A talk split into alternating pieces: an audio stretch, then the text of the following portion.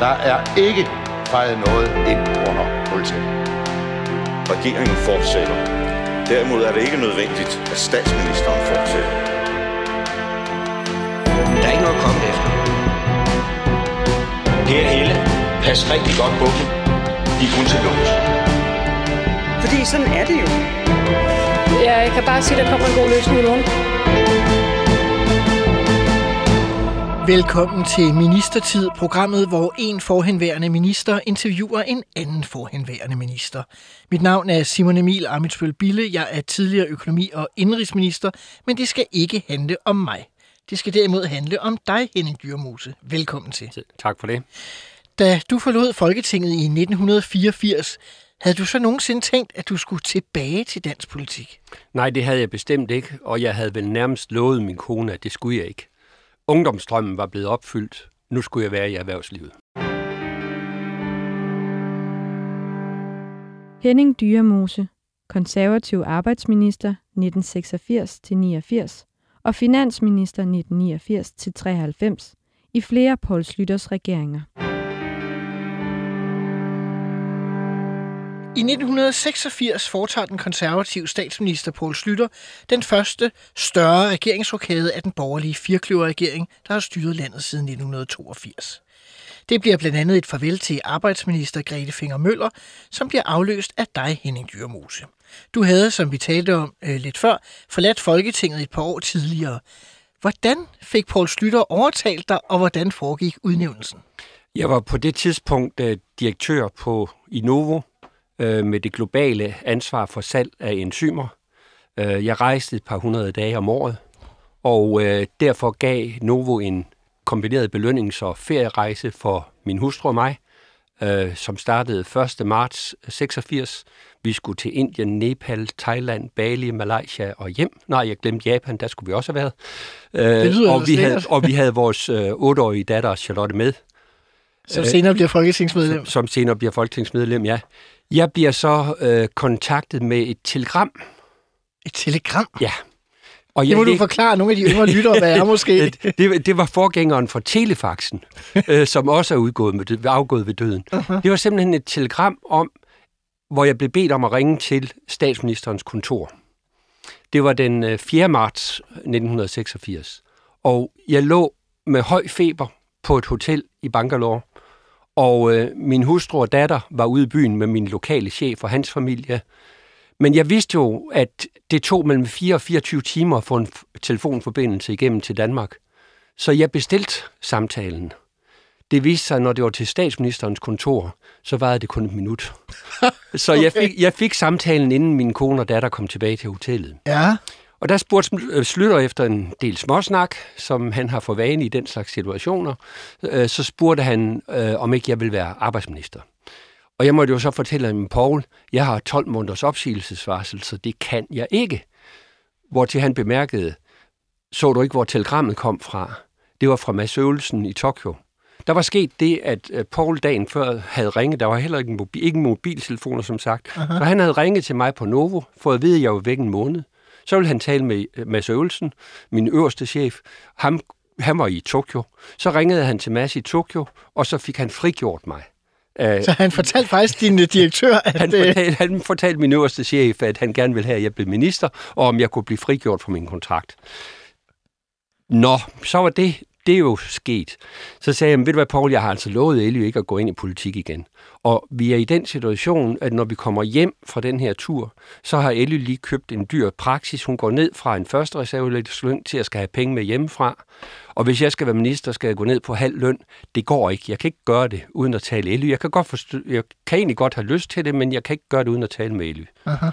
Så jeg fik et døgn. Det er jo helt ualmindeligt i dag. Ja. Jeg fik et døgn til at tale med min hustru. Så du første af de minister, jeg har haft, der har fået så lang betalingstid. Jeg fik en døgn til at tale med min hustru om det, og så skulle jeg ringe til Paul et døgn senere. Det gav, vil jeg sige, den største krise, Elly og jeg har haft i vores ægteskab, fordi hun mente det virkelig alvorligt, at jeg, jeg skulle ikke tilbage til politik.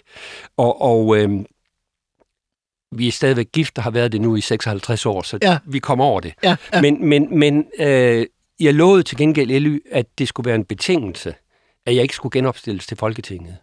Så da jeg ringede tilbage til Paul og sagde, okay, jeg løser opgaven for dig, hvis du gerne vil have det, men det, du må ikke forudsætte, at jeg stiller op til Folketinget igen. Sådan som de fleste af dem, der bliver hentet ind udefra, Præcis. jo altid bliver. H.P. Clausen blev hentet ind som kulturminister, Niels Wilhjelm blev hentet ind som industriminister. De stillede begge to op ved det førstkommende valg. Det gjorde jeg ikke, havde Friis, den Tommy Ahlers i nyere tid. ja, for jeg havde den aftale, at, at det var meningen, at når jeg havde løst min opgave som minister, så skulle jeg tilbage til erhvervslivet. Det blev så en lidt, øh, en lidt længere opgave, øh, må man sige.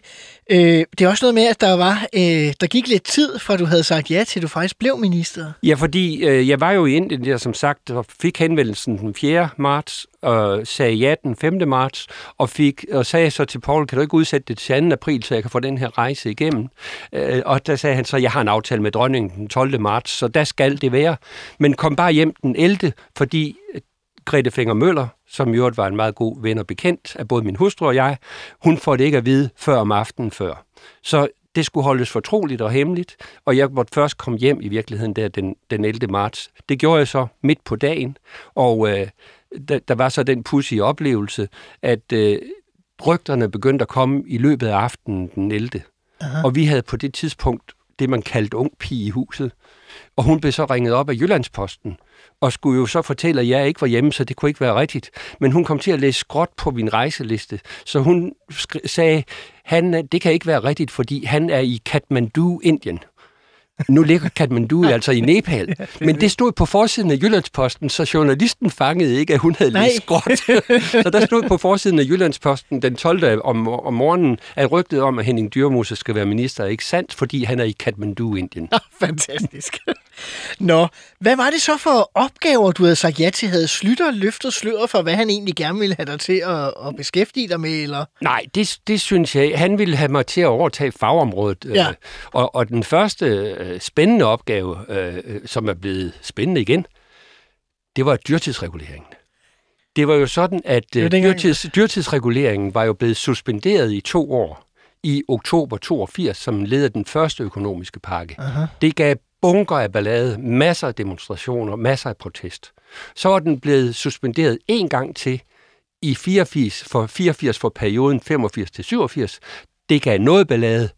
Men da jeg så skulle afskaffe den helt i 1986 for perioden 87 og frem, hvor, for der var kun suspenderet til 1. april. Så, så man blev kompenseret for inflationen med dyrtidsregulering? Ja, ja, der er jo ikke, vel ikke rigtig nogen, der ved, hvad Nej, det var derfor, jeg dyrtidsreguleringen er. tænkte, jeg måtte sige altså, det. dyrtidsreguleringen er, at når priserne stiger, så skal lønnen stige, og når lønnen stiger, så stiger priserne. Ja. Det er en ond spiral, og det er for guds skyld noget af det, man ikke må gøre nu i dag, fordi der er en smule inflation, øh, som er meget lavere end den inflation, vi overtog på en 11 procent i 1982. Aha. Og et af de virkelig gode hjælpemidler, det var at få dyrtidsreguleringen afskaffet, og det gik stille og fredeligt med nogle få principielle indsigelser der i maj 1986 som en af mine første opgaver. Og det hang sammen med, at fagbevægelsen havde begyndt at se, at det drejer sig jo ikke om den nominelle prisstigning og lønstigning, det drejer sig om udviklingen i reallønnen. Ja, hvad kan du få for dine penge? Ja. ja. Øh, og fagbevægelsen begyndte jo også på det her tidspunkt at tage mere ansvar i virkeligheden. Der var trepartsforhandlinger. Ja, men det er først noget senere. Okay, jamen, det, er først noget til. det er først noget senere. Mm-hmm. Uh, altså i perioden uh, 86, uh, efteråret 86, der er den store sag, det er kartoffelkuren, Aha. som er bidraget til efter skattereformen fra 85, at få reduceret inflationen igen og få ændret Danmark fra et gældsætningssamfund til et opsparingssamfund. Og så kommer jo situationen i 87, hvor øh, vi lider nederlag på... Nej, i 87, der sker der det, at Slytter rent faktisk jo skal have udskrevet valg inden 10. januar 88. Aha. Fordi det Valgperioden udløber. udløb. Ja. Og han, vil held, han kunne godt lide at overraske. Så der sker faktisk det i september 87, at han beder mig om at forberede et lovforslag om at gribe ind i en strejke, som den fagforening, der hed Prosa, havde løbende. Det var en EDB-fagforening, som lå uden for de almindelige fagforeninger, og de havde en strejke, og han sagde, den må du gribe ind i, Henning. Og formålet med det var jo, at Folketinget skulle indkaldes. For dengang var reglen også, i hvert fald kutumen, at valg skulle udskrives fra Folketingets talerstol. Aha. Så Slytter skulle have mig til at gribe ind i konflikten, således at han kunne udskrive valget. Og det blev så udskrevet der øh, til september øh, 87. 87, så det kunne være overstået, og regeringen dannede, inden Folketinget skulle samles i oktober øh, 87. Aha. Og det var først efter det valg, at vi så for alvor indledte trepartsforhandlinger. Øh, fordi vi skulle have konkurrenceevnen forbedret. Vi skulle have inflationen ned. Vi skulle have gældsætningen stoppet. Altså, vi havde jo en kæmpe statsgæld, og vi havde en kæmpe udlandsgæld. Det, vi kaldte dem øh, øh møllesten om vores halse ja. og, og så videre. Og, man kan slet ikke forestille sig det i virkeligheden i dag. Nej, ja, altså, de små problemer, man har økonomisk i dag, det kan slet ikke sammenlignes med situationen i 1982. Men, men vi indledte de der trepartsforhandlinger, øh, og det foregik øh, selvfølgelig officielt, men i virkeligheden også meget fortroligt. Uh-huh. Hvor foregik det? Jamen, de officielle forhandlinger foregik uh, inde i statsministeriet. De reelle forhandlinger foregik i virkeligheden ved nogle fortrolige samtaler på Marienborg mellem Slytter, Palle Simonsen, der var finansminister, mig som arbejdsminister, og så det kommende formandskab i LO, Finn Thorgrimsson og Hans Jensen, der jo først blev valgt 6. november 1987, øh, men rent faktisk var begyndt at tegne butikken, Aha. fordi der var ikke nogen tvivl om, de blev valgt. Og det lykkedes, det er jo lidt specielt, det var en firekløver regering, men det var faktisk kun tre konservative, konservative minister, der for ja, alvor ja, var ja. Involveret, involveret i det. Og det lykkedes også at få skabt tillid hos LO-lederne til, at vi vil rent faktisk gerne indføre arbejdsmarkedspensioner. Mm-hmm. Det var nøglen til, at de ville være med fordi de havde kæmpet for arbejdsmarkedspensioner forgæves i mange, mange år. Og så da, store grupper i virkeligheden bliver løftet op fra da, bare at have folkepensionen, og de i ja, sin tid lige præcis. pension. Ja. Uh, og de arbejdsmarkedspensioner, som blev indledt i forlængelse af uh, fælleserklæringen der fra 8. december 87, har i virkeligheden ført til, at Danmark i internationale vurderinger har verdens bedste pensionssystem uh-huh. samlet set. Uh-huh. Og, og det var det, den nye LO-ledelse kunne se, og til synlædende havde tillid til, at den konservativt ledede regering rent faktisk ville øh, levere. Den anden del af det, som vi så også skulle opnå, det var LO-sidens accept af, at vi skulle have konkurrenceevneforbedring. Og konkurrenceevneforbedring forudsætter, at vi skal have lavt lønudvikling. Uh-huh. Og det stod der så rent faktisk også i fælleserklæringen, at parterne erkendte... Ja, jeg har været inde og læse. Du har været inde og læse. Parterne erkendte, at vi skulle have en forbedring af vores konkurrenceevne. Og der blev sat to ting i gang i forlængelse af fælleserklæringen. Det ene var så en pensionsreformsudredning, som min departementchef i Arbejdsministeriet, Henrik Kassenkam, øh, havde ansvaret for, og som jeg derfor kunne følge godt med i, øh, og som førte til, hvis vi lige går den linje færdig, at ved alle overenskomster derefter, i 89 og frem, der blev der givet arbejdsmarkedspensioner uh-huh. som en del af overenskomstresultatet. Som er løbende forbedret. Som er løbende forbedret. Og den anden del af det var så, at vi skulle have den der konkurrenceevneforbedring. Og dengang var det sådan, at de øh, private og de offentlige overenskomster blev forhandlet samtidig. Og der skete det så det, at i 1989, der var det amter og kommuner, der gik forrest. Og i 1991, og jeg siger ellers, at politik er en holdsport, men en af de ting, hvor, hvor man har en personlig indflydelse, det var, da jeg forhandlede overenskomster i 1991, uh-huh. hvor jeg gik først, og det er den første og eneste og sidste gang, staten gik først. Blandt andet fordi de private parter ikke ville risikere, at det skete igen, øh, og derfor lavede de så nu øh, overenskomstperioder, der var anderledes end ja. de statslige, sådan at man aldrig mere har forhandlet samtidig. Uh-huh. Men det var rigtig klogt, at vi gik, vi gik først, fordi det førte faktisk til den laveste faktiske lønudvikling i hele efterkrigstiden. Hvis du går ind og kigger statistikkerne fra uh-huh. 45 og frem, så er perioden 91 til 93, det er den laveste real eller den laveste lønudvikling nominelt, uh-huh. men reallønnen blev forbedret for, for eksempel i det andet år med 1,6 procent. Okay. Så det var lykkedes og samtidig så blev der bevilget arbejdsmarkedspensioner til de grupper, som ikke havde arbejdsmarkedspension. Uh-huh. Så fagbevægelsen tog et stort ansvar, og jeg vil sige stadigvæk, at den fælles erklæring fra december 1987, det er vel nok et af de flotteste eksempler på den danske model.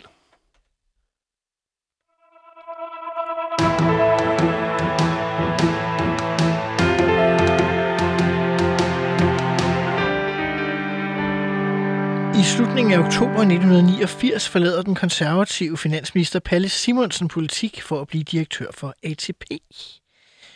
Du bliver hans afløser Henning Dyrmose. Og det er noget med, at du igen var ude at rejse. Det er fuldkommen rigtigt. Øh, vi havde haft et øh, landsråd i weekenden før, I det konservative i det Folkeparti. konservative folkeparti, og ved slutningen af det møde siger Palle til mig, at du Henning, hvor er du i morgen, for jeg har noget, jeg vil tale med dig om. Og siger, ja, det er godt nok træls, men jeg skal til arbejdsministermøde i Bruxelles, øh, så jeg rejser allerede nu her om en time. Øh, Palle ringede så til mig næste morgen og fortalte, at det stadigvæk var dybt fortroligt, og først ville blive offentliggjort om mandagen kl. 5, men at han havde sagt ja til jobbet som øh, direktør i ATP. Og det var hans klare indtryk, at Paul ville ringe til mig senere på dagen, om, om jeg ville være finansminister. Aha. Der sker så det, at, at vi har jo stadigvæk ingen mobiltelefoner. Så jeg må jo sige til sekretariatschefen nede på det øh, EU-sekretariatet, det danske ja. EU-sekretariat, øh, der kommer altså en vigtig samtale til mig fra statsministeren. Der må du hive mig ud fra mødet, når de kommer, for jeg skal Ja, have den ja, samtale. ja. Og det kom cirka ved middagstid. Og igen, øh, altså Paul var jo et finurligt menneske. Et herligt menneske at arbejde sammen med. Øhm, fuld af humor og, og så videre, samtidig med at han var fuld af alvor. Øh, så han snakker rundt om temaerne et stykke tid, og så siger han til mig, Nå, men øh, det der arbejdsministermøde, hvor, hvor længe var det? Ja, det var til og med i morgen. Ah, men det kommer det altså ikke til at gøre for dit vedkommende, fordi du bliver nødt til at rejse hjem, fordi du skal være finansminister. og det siger jeg jo selvfølgelig, jeg var jo forberedt Ja. af Palle, det siger jeg, det er fint, det gør jeg så. Ja. Øh, lige efter er der en pause i møderne. Jeg står ude og, og øh, uden for mødelokalet, inden jeg skal tage afsted, og snakker med et antal journalister om det der arbejdsministermøde. Så kommer vi til at snakke om de meget vanskelige finanslovsforhandlinger. Og, og så, så siger de, Socialdemokraterne vil jo ikke noget. Tror du, I kommer igennem med en finanslov? Så siger jeg, ja, ja, det gør vi da. Vi laver en aftale med Fremskridtspartiet. Og de siger, hvorfor tror du det? Så sagde jeg, fordi jeg rejser hjem nu, jeg skal være finansminister. Så det sagde du til dem? Det sagde jeg til dem. Ja. Og det lykkedes jo så rent faktisk. Ja, ja, ja. Øh, øh, at, at til trods for, at Niels Helve jo som, økono- som var økonomiminister... Fordi regeringen i 1988 var blevet omdannet til en KVR-regering ja. i stedet for firkløverregeringen. Ja, efter et helt andet sikkerhedspolitisk ja. forløb, som vi så kan springe over. Men, men Niels Helve Petersen var jo økonomi, økonomiminister, Mhm. og han var jo ellers kendt for at have sagt, at han vil hellere være tæt på spærregrænsen end tæt på Fremskridtspartiet. Så man skulle jo ikke tro, at han ville have meget lyst til som medforhandler at lave en aftale med Fremskridtspartiet. Og han endte jo også med næsten begge dele. Nej, men al- altså, ja, men, men, men, men, men Nils var et utroligt savligt menneske. Og når han sad i en sådan forhandling der, så så han totalt bort fra, at han havde sagt det tidligere. Fordi han kunne jo godt se, at Socialdemokraterne ville ikke uh-huh. være med. Og det endte jo også med, at Socialdemokraterne stemte imod den finanslov Ja, for første gang for siden første 20'erne. gang i mange, Ja. mange år, og, og, og sidste gang, fordi øh, de blev meget uvenner med de radikale Mhm. øh, over den sag.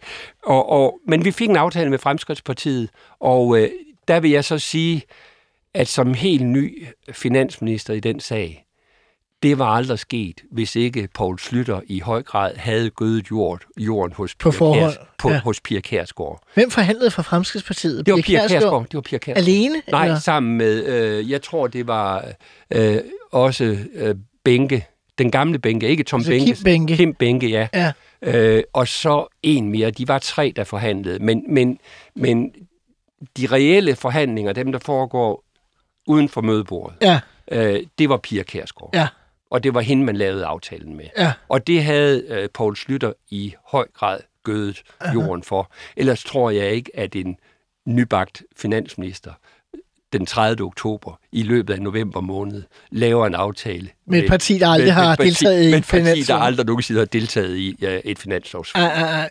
Men, det, men der sker jo også et eller andet. Der var meget snak om, at uh, Palle Simonsen, der er nogen, der mere taglige folk vil kalde ham en forklædt socialdemokrat. Det skal jeg ikke tage stilling til. Men i hvert fald, at han var på venstrefløjen i det konservative Folkeparti. Og at øh, måske ikke så meget at din afløsning er her, men også at Anders Fogh kom til at spille en større rolle. Øh, hvordan ser du på det? Ja, altså, jeg har, aldrig, jeg, jeg har aldrig nogensinde betragtet Palle som anden end dybt ægte konservativ. Altså en ægte konservativ er på en og samme gang socialkonservativ, øh, fordi vi tror, at staten har en rolle i forhold til at hjælpe de svage. Aha. Man er liberal-konservativ, fordi man tror på markedsøkonomien og markedskræfterne. Ja. Og man er national-konservativ, fordi man vil forsvare Danmark indadtil og udadtil, og derfor skal have både et stærkt forsvar og stærkt politi. Og sådan har jeg altid set Palle. Øh, jeg, det, det er rigtigt, at der i forbindelse med, at Anders Fogh var blevet skatteminister, og i forbindelse med nytårstalen 1. januar 89 uh-huh. og den efterfølgende udarbejdelse af planen, øh, var rygter om, at der var skismager mellem, hvad Palle ville på den ene side sammen med Niels Helve, og hvad Anders Fogh ville på den anden side. Men jeg vil sige, at de var del med gode til at skjule det. Og, og jeg, jeg havde for eksempel som arbejdsminister ingen problemer med at komme igennem med mine dele øh, af planen.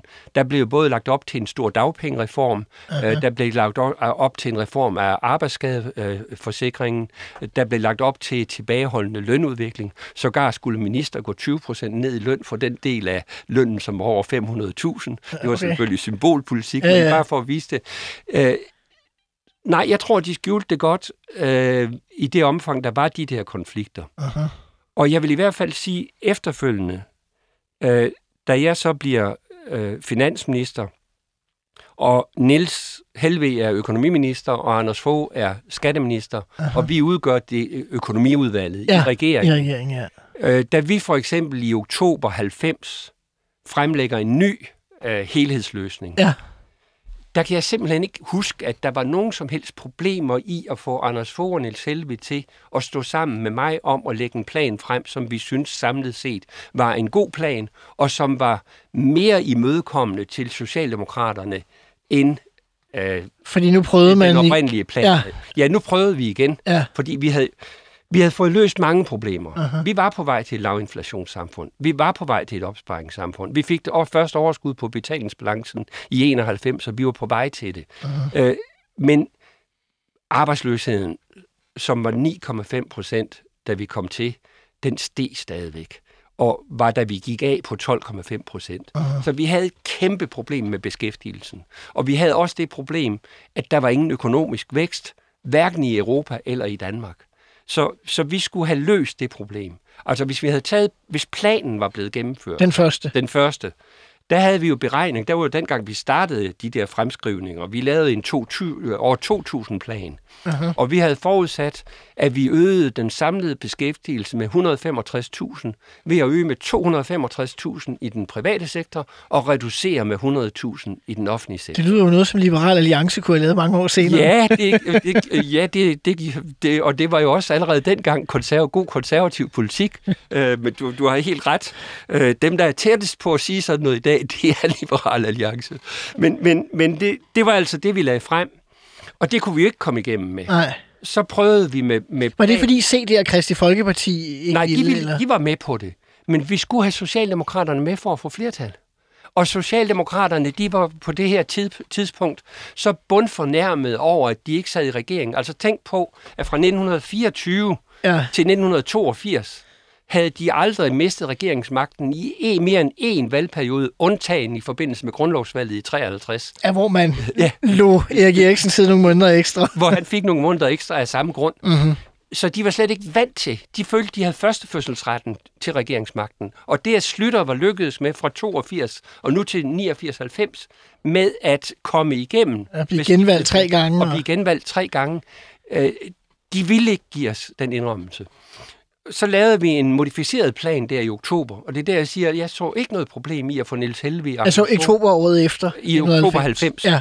øh, hvor, hvor, hvor, hvor, øh, hvor vi jo havde i KVR-regeringen. Mm-hmm. Øh, og den plan var jo så modificeret på skatte, skattesiden for eksempel, fordi den oprindelige plan, der gav vi 6% lettelse i bunden og 16% i toppen. Aha.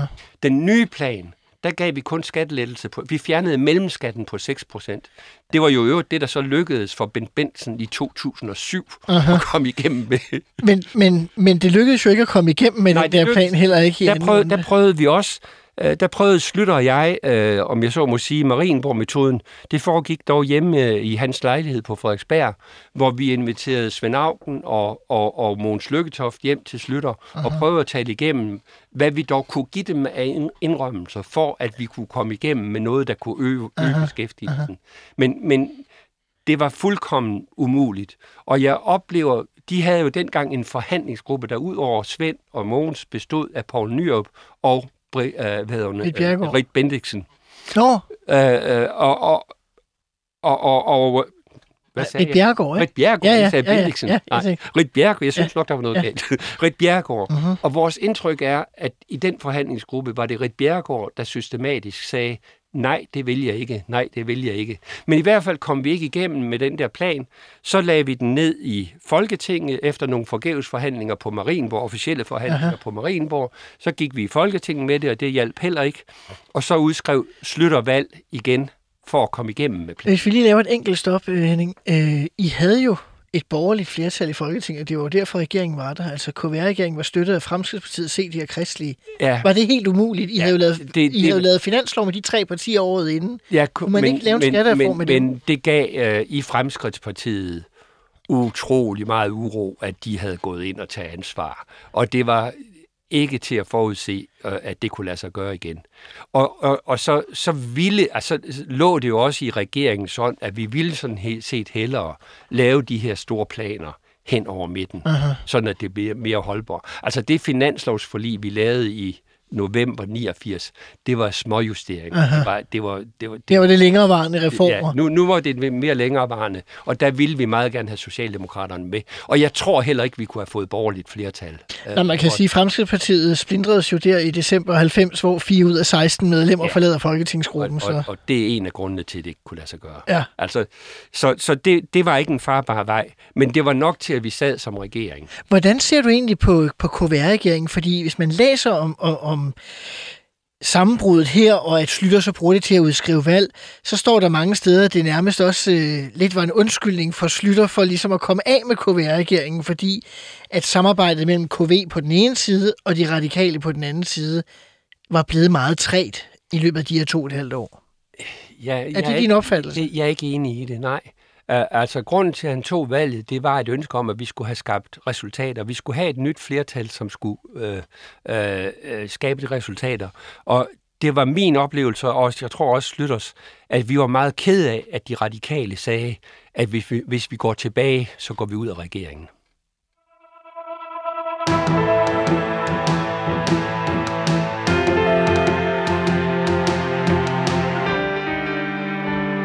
Så skal vi til det eneste faste element i det her program, som hedder fem faste spørgsmål. Det er de samme spørgsmål, der bliver stillet til alle de ministre, der kommer forbi.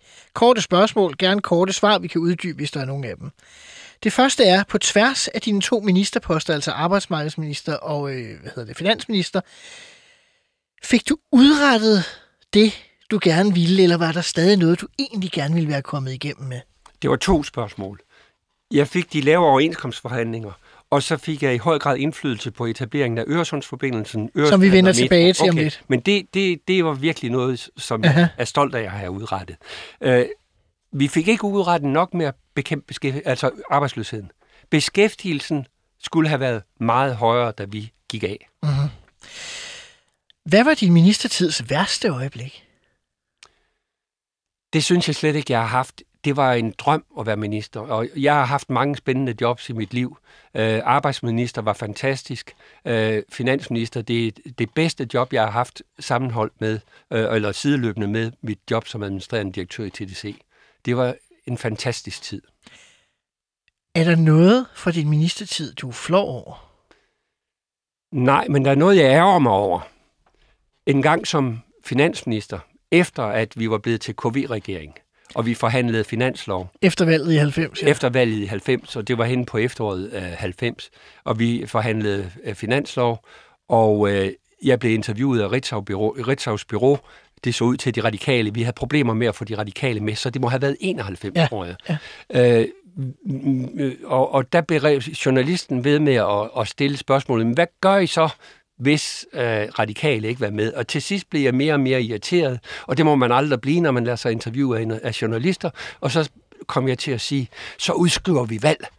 Jeg sad sammen med Jørgen Rosted og Anders Eldrup, og Rosted han røg op af stolen. Nej, og jeg skyndte mig at prøve på at det, det ned, men journalisten havde jo fået sin headline, finansministeren udskriver valg. Ja. Og det, det er sådan set noget, en finansminister hverken kan, må eller vil sige, sige noget om.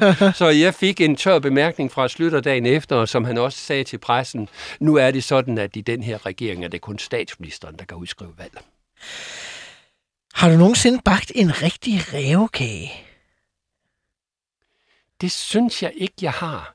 Øh, jeg, jeg kommer jo fra et job i erhvervslivet, hvor jeg øh, har lært, at aftaler skal altid indgås, sådan at den kan indgås en ny bagefter. Så alle parter skal være tilfredse. Så jeg, øh, jeg har tilstræbt mig at lave aftaler, øh, som, øh, som jeg kunne stå ved og som var holdbare. Og derfor er en af de ting, der irriterer mig mest i min politiske tid, det var, at først Kai Poulsen og derefter Måns Lykketoft sagde, at man skulle tælle sine fingre, når man har forhandlet med mig. Mm. Og jeg synes simpelthen, det er den groveste løgn, jeg nogensinde har været ude for. Det synes du var en uretfærdig kritik, ja. Det kan du bande på. Ja, ja. Men, og du tænker, det gjorde de vel som en form for spin, så i virkeligheden, tænker du, eller hvad tænker du om det? I, I forhold til Lykketoft, der må jeg sige, der tror jeg, han gjorde det, fordi han kunne ikke fordrage modstand. Altså, når Lykketoft er et lokale, så mener han bestemt, at han er den klogeste og den, der ved mest. Øh, og hvis der er nogen, der anfægter den position, så kan han ikke lide det. Og jeg tror, det var det, der skete. Mm-hmm. Det sidste, det er måske lidt voldsomt spørgsmål. Hvem var din værste kollega? På det, I ministertiden ingen. Ingen? Bag, i, I ministertiden ingen. Bagefter hans engel. det sidste er jo beskrevet meget tæt omkring, øh, da magten skulle øh, fordeles, eller hvad man ja. siger i, i det konservative ja. Folkeparti efter Slytters fald. Vi vender tilbage til dagene omkring Tamilrapporten og så videre øh, senere.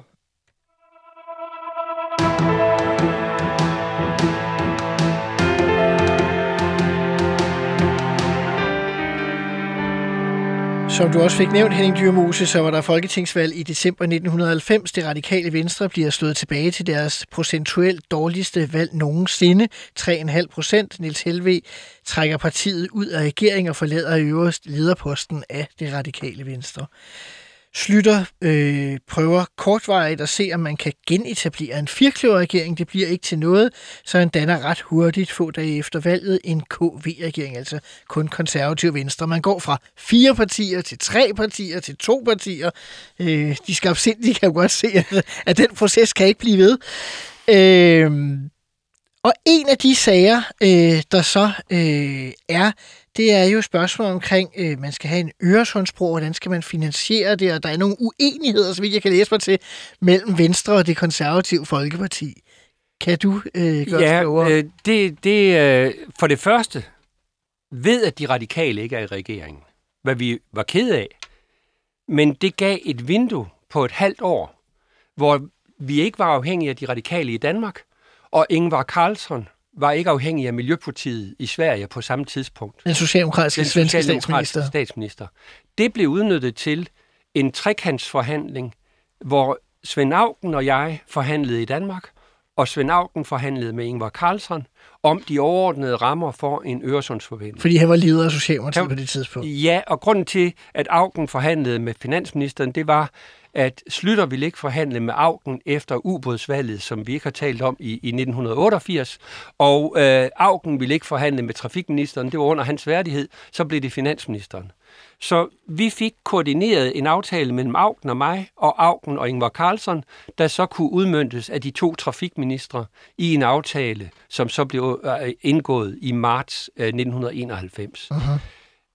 Der var der sådan set ikke nogen diskussion mellem K og V om den del af det. Altså, det var selve broen. Om broen. Mhm. Nej, diskussionen opstod, da vi så efterfølgende, øh, baseret på, øh, at Slytter havde nedsat et udvalg allerede i 88 om, hvad vil vi med København, med vores hovedstad, som var nedslidt som bare Mhm. pokker.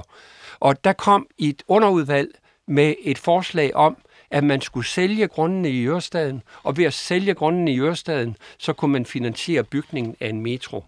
Øh, Det var Anne-Grethe Foss, den senere administrerende direktør, og Erik Jacobsen, som var kontorchef i øh, Finansministeriet, der kom til, til mig med ideen en, en aften, og samme aften kom den københavnske planlægningschef til Jens Krammer Mikkelsen, der var relativt ny over, overborgmester med ideen. Han havde overtaget efter Vejdekamp. Ja, ja, han havde overtaget der. Og, og, og jeg blev begejstret og sagde, det er fremragende fordi vi her kunne finansiere, uden at vi skulle diskutere med Venstre, hvor, om hvem vi på det tidspunkt sagde, at hvis vi skal have en udbygning i København, så skal der bygges et nyt hovedbibliotek i Skals. og det var jo fordi Anders Fogh kom fra Skals. Ja. Øh, der havde vi sådan lidt knuppede diskussioner. Uh-huh. Men det her, det, det kunne vi gøre, uden at vi skulle belaste statsbudgettet fordi det skulle gøres via, via, via, via øh, salg af grunde. Og jeg beholdt alle plancherne, som de to havde brug, øh, leveret, og fik tid hos Paul Slytter næste formiddag, gik op til ham og sagde til Paul, hvad siger du til det her? Og da jeg havde præsenteret i en halv time, så sagde han, kør. Og derfor øh, er det lidt pudsigt, at det er egentlig finansministeren, der kommer til at stå for Ørestaden og metroen, men det hænger sammen med, at grundene derude blev ejet 55 procent af Københavns Kommune og 45 procent af staten ved Finansministeriet. Uh-huh. Så det, det, det er et af, af de lovforslag, som jeg er mest stolt af, jeg nogensinde har fået lov til at fremlægge, uh-huh. øh, fordi det lykkedes at få den forhandling igen. Og igen var det så lidt tricky i forhold til Socialdemokraterne, ja. fordi jeg forhandlede jo straks med Svend Augen om det, men så opstod diskussionen, og at Nyop ville stille op mod Augen. Og så ringer Jens Krammer Mikkelsen til mig og siger på et tidspunkt, Henning, vi bliver lige nødt til at dæmpe presset på at komme igennem Mørestaden og metroen. Fordi hvis en af kandidaterne vælger at gå meget ind for det, og den anden vælger at gå imod, så risikerer vi, at det er den forkerte, der, der vinder. Aha. Og så dæmpede vi det i fire måneder, og da så Nyrup vandt... I april 92? I april 92, så færdigforhandlede vi med, med Nyrup og Lykketoft, hvor vi tidligere havde forhandlet med Augen og Lykketoft og Mørstaden. Så i virkeligheden forhandlede Lykketoft bare videre, eller hvad? Ja, Lykketoft forhandlede bare videre. Ja, det gjorde han. Øhm, det og jo... overtog jo så ansvaret bagefter. Ja, ja, ja. fordi han afløste dig som finansminister i 93. Ja. Det er jo også... Øh det må have været interessant også at følge i årene og årtierne efter, fordi der var jo meget kritik i en periode om, at der ikke rigtig skete noget, Nå, og men... ville det nogensinde blive til noget? Og... Så det, sådan har det været med alle store projekter. Ja. Øh, og det vidste jeg fra min pure ungdom, hvor jeg var med til at skrive et partiprogram om, at vi ville både have en storbæltsforbindelse, en Øresundsforbindelse og en Femernforbindelse, og det skulle ske i umiddelbar forlængelse af hinanden, så vi kunne svinge ekspertisen fra det ene projekt til det næste projekt til det tredje projekt. Og der har det jo altid været sådan, at der har været stor modstand. Og, og, og hvis ikke vi har haft det der vindue hvor radikale var udenfor, og Miljøpartiet var udenfor, uh-huh. så har vi jo aldrig fået Øresundsforbindelsen. Og i dag er der ikke nogen, der kunne drømme om, at vi ikke skulle have den. Jamen, det er, og det er sjovt med den slags. Jeg, jeg var jo medlem af de radikale, da man skulle tage stilling til Femern-forbindelsen.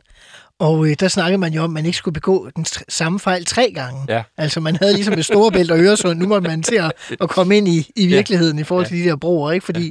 det var sådan lidt diffus modstand ja. i virkeligheden, som er lidt uforklarlig. Den, den var miljøbaseret. Ja, Øh, men det gik ikke så meget over miljøet, som Nej, mange havde det nemlig ikke. i virkeligheden.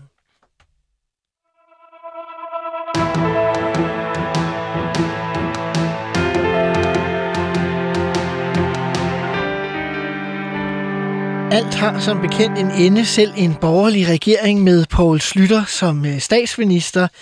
Øh, der var problemer i forhold til Tamilsagen igennem en længere årrække i virkeligheden, som øh, jo ender med, eller på et tidspunkt ender med, at justitsminister Erik Hansen må træde tilbage. Han bliver formand for Folketinget. Det kan han heller ikke være, fordi der faktisk ikke er tillid til ham på grund af sagen. Han beskylder CD og de kristlige for at være medansvarlige, og det vil de ikke finde sig i, så derfor kommer der en undersøgelse øh, i 1990, som i januar 93 ender med, at højesteretsdommer Mogens Hornslet kommer med de meget berømte kasser med klistermærker, hvor står Tamil-rapporten på. Hvordan oplever du den dag, Henning Dyrmose? Det var 14. januar 1993. Øh, det er meget sjældent, at finansministeren har lovforslag i salen.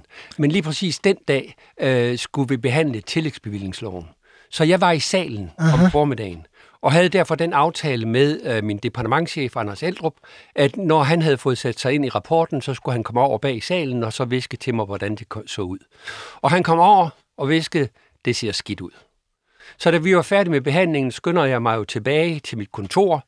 Øh, det første, der sker for mig i den sammenhæng, det er, at Uffe Ellemann ved et-tiden ringer til mig og siger, Henning, du skal vide, at hvis Paul vælger at gå af, så støtter jeg og Venstre dig som statsministerkandidat. Og Uffe var udenrigsminister og formand for Venstre. Uffe var udenrigsminister og formand for Venstre. Øh, det andet regeringsparti. Ja. Øh, lidt efter bliver jeg indkaldt til et møde i statsministeriet, et konservativt møde, hvor Slytter, øh, H.P. Clausen som for, Folketingets formand, Hans Engel som justitsminister, Lars Gammelgaard som gruppeformand, og jeg bliver orienteret af Slytter og H.P. Clausen om, at de begge to tager konsekvensen af rapporten og går af. Øh, og Slytter siger til gruppen af konservative, øh, jeg vil indstille, at vi satser på, at Henning kan blive statsminister, og jeg ved, at Uffe og Venstre støtter det. Øh, så havde de jo stort set ikke andet valg, så Det støttede der reagerede, jeg skulle lige så sige, øh, så havde de ikke synes, nej, det er jo svært Ja, i den situation. Ja. De efterfølgende dage viste, at det var nok ikke en hel hjerte støttet, men det er en anden sag. men havde, havde du, øh, du havde ikke talt med Slytter om det på forhånd øh, overhovedet? ikke. Altså, fordi vi havde den holdning til Tamilsagen. Slytters forventning til Tamilrapporten varierede hele tiden. Samtidig, hvis han var lidt deprimeret, så, så sagde han, at det bliver en forfærdelig rapport. Andre gange, fordi de ikke forstår politik, de der sagfører. De forstår ikke politik, så det bliver en forfærdelig rapport. Men andre gange sagde han, jamen, jeg har jo ikke gjort noget forkert. Det var ikke mig, der skrev den tale. Jeg sag, sagde bare det, der blev sagt af de to departementchefer om, at der ikke var fejret noget ind under gulvtæppet. Det kan jeg da ikke blive fældet for. Så vi, det var ligesom en diskussion, vi ikke tog.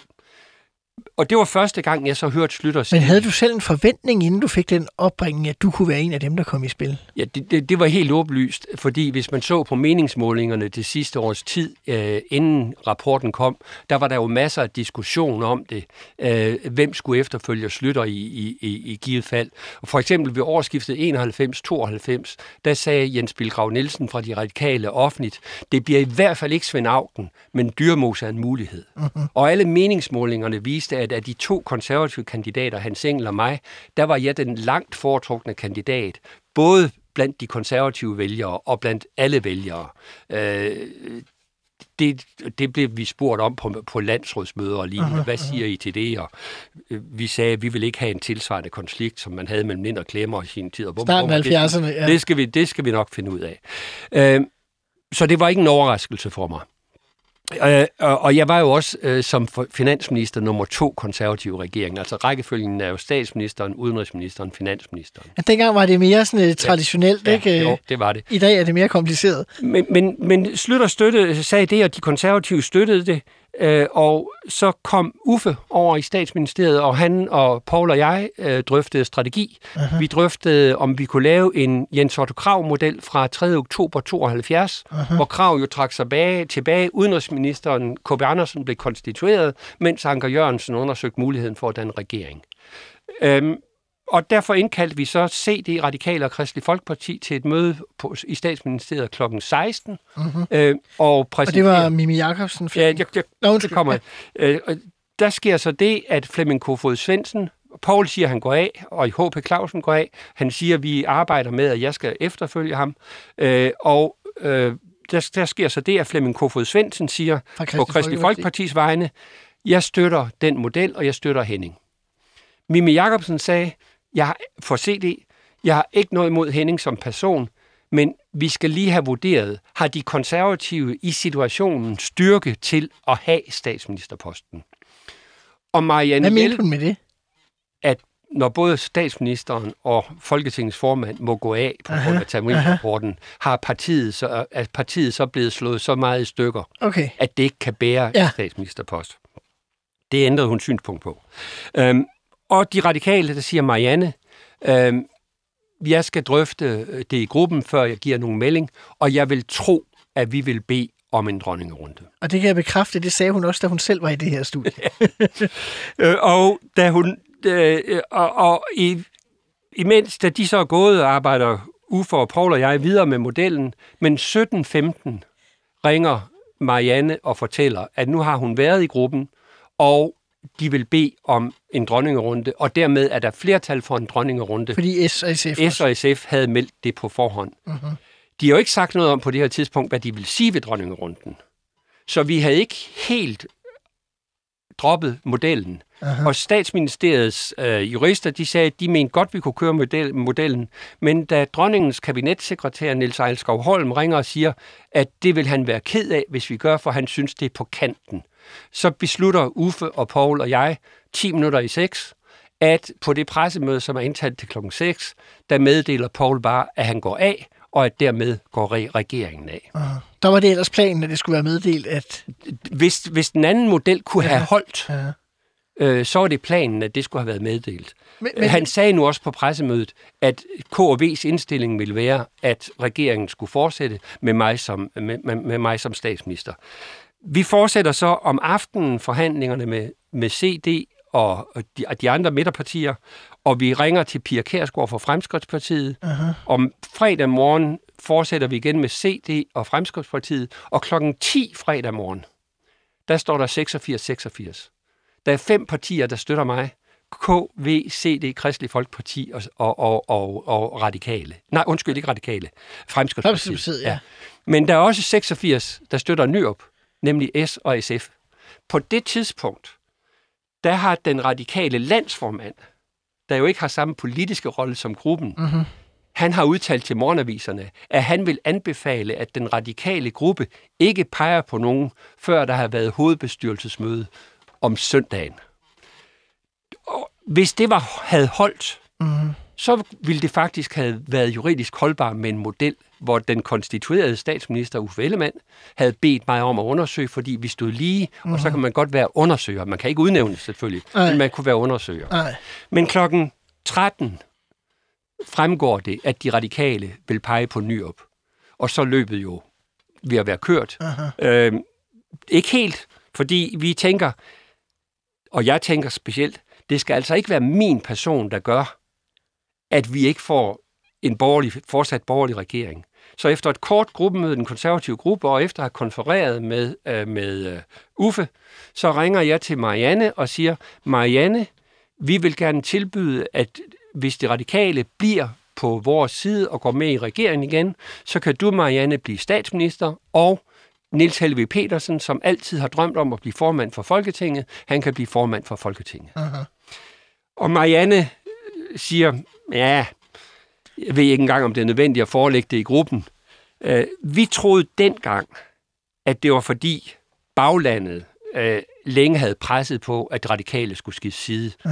Der var også en anden, sådan mere farverig model, der hed, at, øh, at Marianne og Niels Helve og Ole Vig, de gerne ville være sammen med os, men uh, Bilgrav og Elisabeth Arnold og Jørgen Estrup gerne ville til venstre, og så var det Lone Dybkær, der var blevet det afgørende mandat, og hun var i mellemtiden blevet forlovet med Poul Nyrup. Uh, det var jo jeg er også... ikke sikker på, at jeg tror på det, nej, nej, uh, det vil jeg sige. Nej, nej men det, det, det ville jo også have været op ad bakke. Ja. Det vi jo først flere år efter finder ud af, uh. det er, at Niels Helve har lovet uh, Poul Nyrup, at hvis han stiller op mod Svend Augen og slår Svend Augen, så vil de radikale støtte Poul Nyrup som statsministerkandidat, når Slytter går af.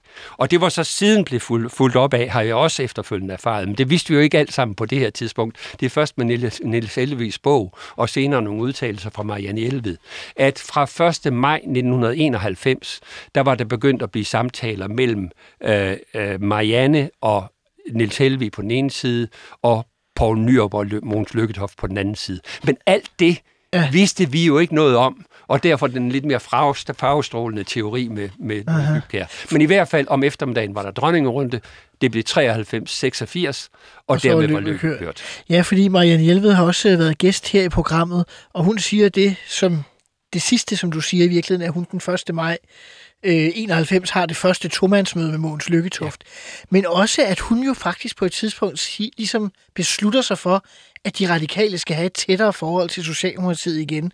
Øh, jeg kan ikke lade være med at, at, at, at spørge dig. Jeg prøver også at spørge hende, øh, om I gjorde for lidt for at bevare et godt forhold til de radikale, da Nils Helvig går af og bliver øh, udskiftet med Marianne Hjelved som leder af partiet? Altså holdt de simpelthen ikke forbindelserne varme nok? det, jeg synes, vi havde rigtig gode og varme forbindelser, og øh, øh, både Slytter og jeg havde gode møder med Marianne Hjelved. Uh-huh. Jeg tror, jeg tror sådan set, jeg, jeg tror ikke, det er det, det drejer sig om. Øh, og jeg har, jeg har aldrig været personligt fornærmet på øh, hverken Marianne Hjelved eller Niels Helve i forbindelse med, at de skiftede side. Uh-huh. Fordi jeg synes i virkeligheden, det var udtryk for, at det var nogle ærlige politikere, som nu ville noget andet. Uh-huh. De havde jo sådan set kun støttet Slytter og vores øh, politik, fordi den økonomiske genopretning skulle gennemføres. Ja. Og de havde så sagt nej til Socialdemokratiet i en periode, hvor Svend Augen var formand, fordi de havde mistet tilliden til ham som person. Efter det sikkerhedsvalg i Efter 88, som vi har nævnt ja, et par gange, ja, uden at være ja, dybt ja, inde i. Efter sikkerhedsvalget i 88. Og derfor føler jeg sådan set, at det var helt... Altså, jeg kan godt forstå, at de radikale igen ville tilbage til den anden side. Jeg har ingen bad feelings overhovedet, selvom jeg ville da gerne have været statsminister, det blev jeg så ikke, og, og det er jo så gået alt sammen alligevel. Men, men, men, men jeg, jeg, jeg synes faktisk godt, jeg vil fremhæve specielt Helves aftale med Nyrup, som ligger forud for Marianne Hjelveds samtale med Lykketoft. Hvis det er rigtigt. Ja, det, så, Det- det, det, det- det oplever jeg er rigtigt. Ja, ja det, det Øh, ved jeg ikke, om man bare men- kan sige. Nej, men hvis det er rigtigt, så tager, har jeg flere gange brugt det som et eksempel på, at politikere, det er ærlige mennesker, som når de indgår en aftale, så holder de den rent faktisk. Ja, det kan du sige. Øh, Henning, der er et spørgsmål, jeg også lige skulle stille. Øh, du talte, hvis vi lige spoler lidt tilbage øh, i eftertamilforløbet, du siger, at I overvejer den her Jens Otto Krav-model, men hoffet ligesom ringer og siger, Ja. det kan vi ikke lide. Men er der ikke den afgørende forskel, at der stadig var SSF med Grønland flertal i 72, men I manglede flertallet på grund af de radikale på det tidspunkt? Det vidste man i hvert fald ikke, at det var der. Nej, men vi, vi, det, det er derfor, hvis det var blevet 86, 86 og de radikale ikke havde meldt, Så kunne du være blevet kongelig undersøger. så kan jeg blive kongelig undersøger. Ja. Det er jo ikke det samme, som at man bliver statsminister. Altså ved valget i, i øh, 88, der var det først Svend Jacobsen, der var kongelig undersøger, så var det Niels Helvig, der var kongelig undersøger. Inden Slytter, så blev det Og slutter igen. to gange endda. Ja, inden han så blev det igen og kunne danne regering. Ja. Så, så der er ikke noget forgjort ved, at den kongelige undersøger ikke har et klart fler- flertal, når man bliver kongelig undersøger. Klart. I mister magten. Nyrup bliver øh, statsminister. Du Ja, bliver... og syv dage inde i forløbet, så øh, meddeler CD og Kristelig Folkeparti jo også, at de skifter side. Ja, og ender med at komme ind i den såkaldte rødkløverregering. Ja.